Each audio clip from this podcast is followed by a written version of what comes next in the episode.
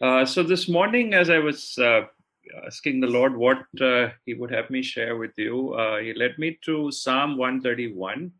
And so I'm going to read it for you. It's a short psalm, it's part of the Song of Ascents. Uh, I'm reading Psalm 131, I'm reading from the NET.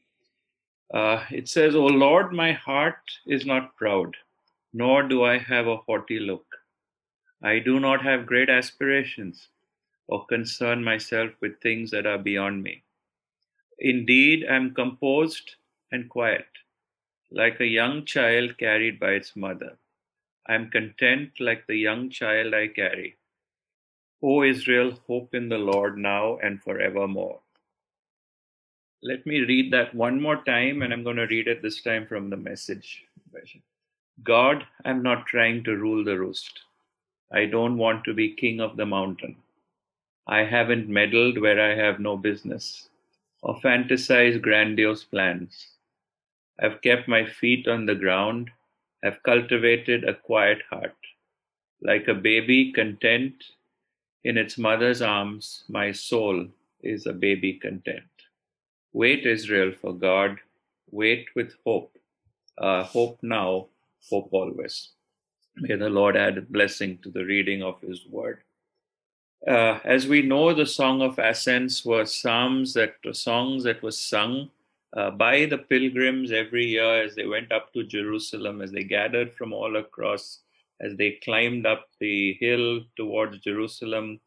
Uh, you know, in difficult times, and weather, they were worried about uh, attacks, bandits, and it was an annual pilgrimage. In fact, two or three times a year they had to do it and those songs mirror our pilgrimage as well right? Because we also on that journey and we look forward to the day when we will arrive in that jerusalem and we will uh, be able to worship god uh, in uh, face to face.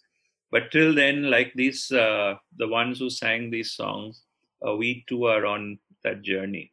And psalm 131 is one of those songs but it's a song of reminds us that our faith needs constant maintenance. Even while we're on the pilgrimage, as it were, we need uh, to look at ourselves. We need uh, maintenance like a car that needs a tune up. Uh, just in front of our house is a garden. And I noticed that all the trees, suddenly I noticed yesterday that all the trees seem to have disappeared, but they haven't really disappeared. They've been pruned ahead of the monsoon. And a lot of branches have been cut, and it looks like what a waste and I'm no green thumb, but I uh, do know the fact that we need to prune if we have to have further growth. And that's something I'm sure each of us sometimes struggles in our life when God brings in that pruning process.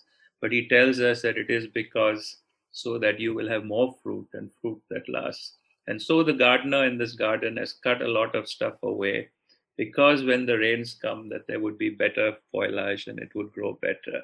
And Psalm 131 is like that. It's a functional psalm, it's a pruning psalm for us.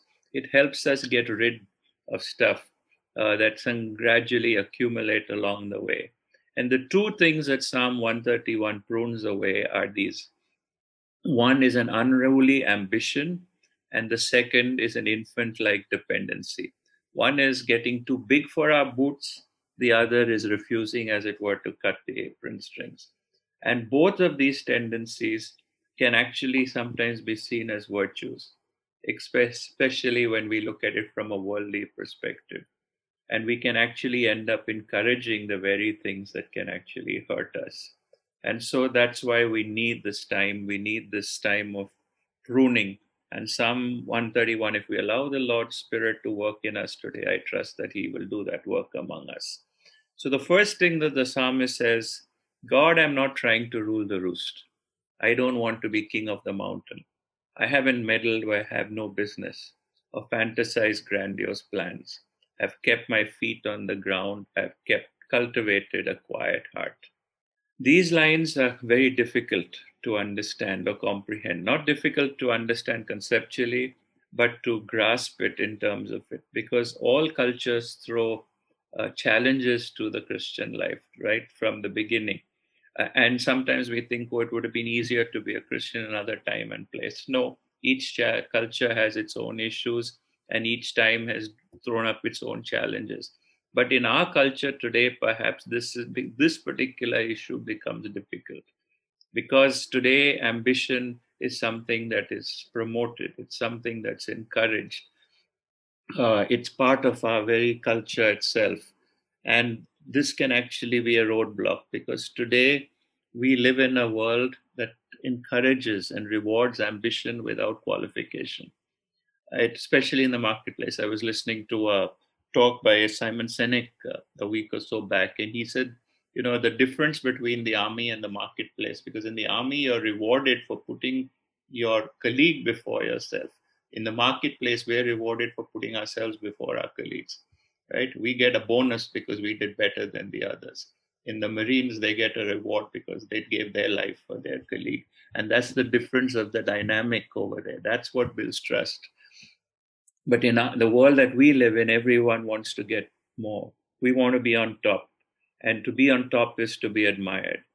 And there's nothing, uh, you know, this is nothing new, right? This goes right back to the garden. It's what got Adam thrown out of the garden and what Lucifer got thrown out of heaven for. But today, what is perhaps different is that it's actually admired, it's rewarded. Uh, some of you might know the story of Dr. Faustus who was a you know a doctor he studied law he medicine theology and yet no matter what he how much he studied he was always dissatisfied uh, that you know he couldn't do everything that he wanted to do he wanted to be something greater. He wanted to be something bigger. He chaffed chaffed the limitations uh, that life put around him. And so he finally comes up with a you know he makes a deal a pact with the devil that allows him to act and work, be like God for the next 24 years. He can do whatever he wants, he can live without limits, uh, he can be in control, as it were. And yet, at the end of 24 years, the payback is that he will have damnation. And that's the pact he makes with, his de- with the devil. And yet, today, that's so often something that we ourselves do, us, you know, so sometimes unconsciously uh, we have now got into that life where we're caught up uh, in a way of life that in, instead of being happy with what God has for us, with the limits that God's placed around us, uh, with what plans that God has for our life, we want to be God of our lives. And uh, and so we don't so often even realize that this is a sin that we have, right? We don't realize it as pride as what it really is, uh, because we think that you know it's instead of we're taking things in our hands and we don't look at that as pride but we look at it as being wise doing what uh, we want and yet scripture would remind us that whenever we take matters into our own hands when we step out beyond what god has for us when we want to be king of our castle as it were then at the end of it there's always damnation and the challenge we have also with this is that to differentiate between ambition uh, and aspiration, right? So uh, it's good as Christians. Just this morning in one of my devotions, I was reading from Proverbs and it talks about sloth, right? And it warns us against sloth, right? So we're not to be lazy. We're not to be satisfied, as it were, with the status quo. Uh, where we need to do our work with excellence. Uh, and yet, at the same time, uh, and as Paul says, I've got my eye on the goal, I'm pressing forward and yet at the same times the same energies that make for aspiration when we remove god from the picture uh, we end up with this unruly arrogance this misplaced ambition. Uh, robert browning said a man's reach should exceed his grasp or else what is heaven for? But when we uh, but what the psalmist here is talking about is ambition that's gone crazy. Aspiration that's channeled into the lord's path into what God would have for us allows the Holy Spirit to shape us. But when we step out and we take charge, then we end up uh, being like the psalmist, and we want to then live and rule the roost.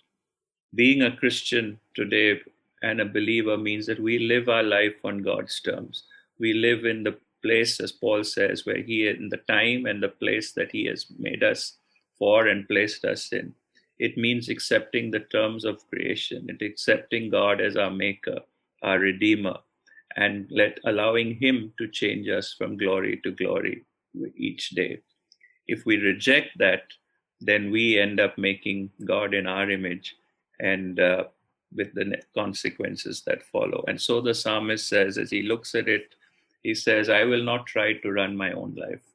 All the lives of others that's god's business. I will not pretend to invent the meaning of the universe. I won't be the king of the castle so that's the first uh, thing that the psalm talks us talks to us about. The second is that he says, well, if we're not to be proud, what does that mean? Does that mean that we go to the other extreme, that we allow everyone to walk over us, uh, that we don't stand up at all? Are we cringing? Are we insecure? No, that's not what the psalmist says. Having realized the danger of pride, we also have the other extreme, which is the danger of thinking too little about ourselves. Sometimes we think that, uh, you know, since pride is the greatest temptation that we have as Christians, the opposite is to think of ourselves as to be nothing.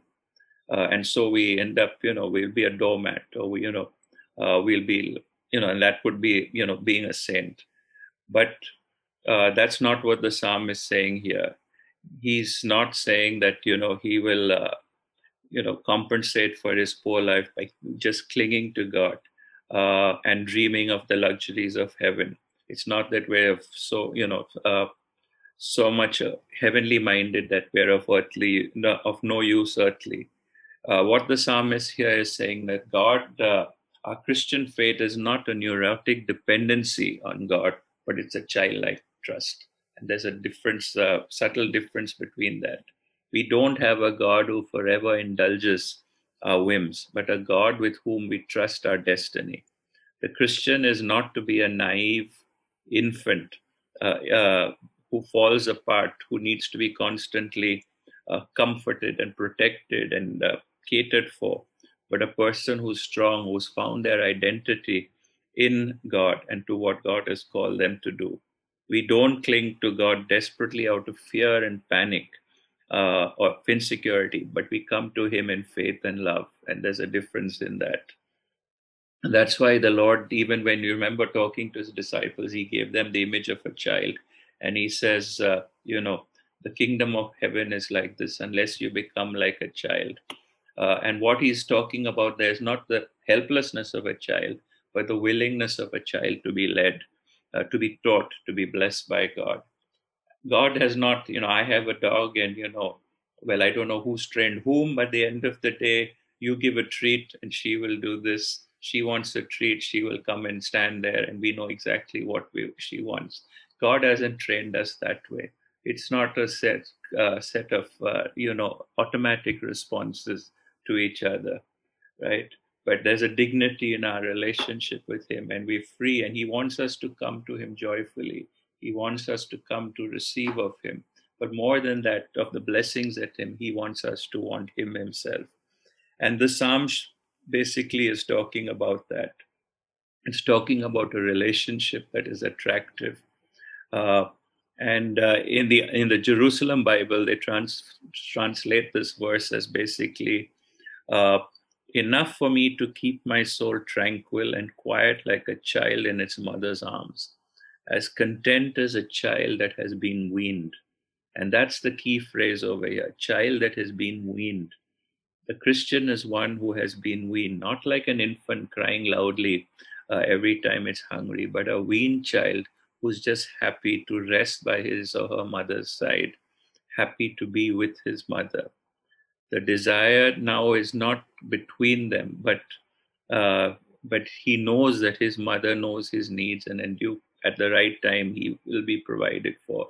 And we to get into that relationship with God, we're not coming because oh God, I need something now, but I'm with you. I want to be with you, knowing that you know my needs long before even I know them, and you will provide and you will take care of me, and therefore I can enjoy your presence and your company. And that's what it means to be weaned.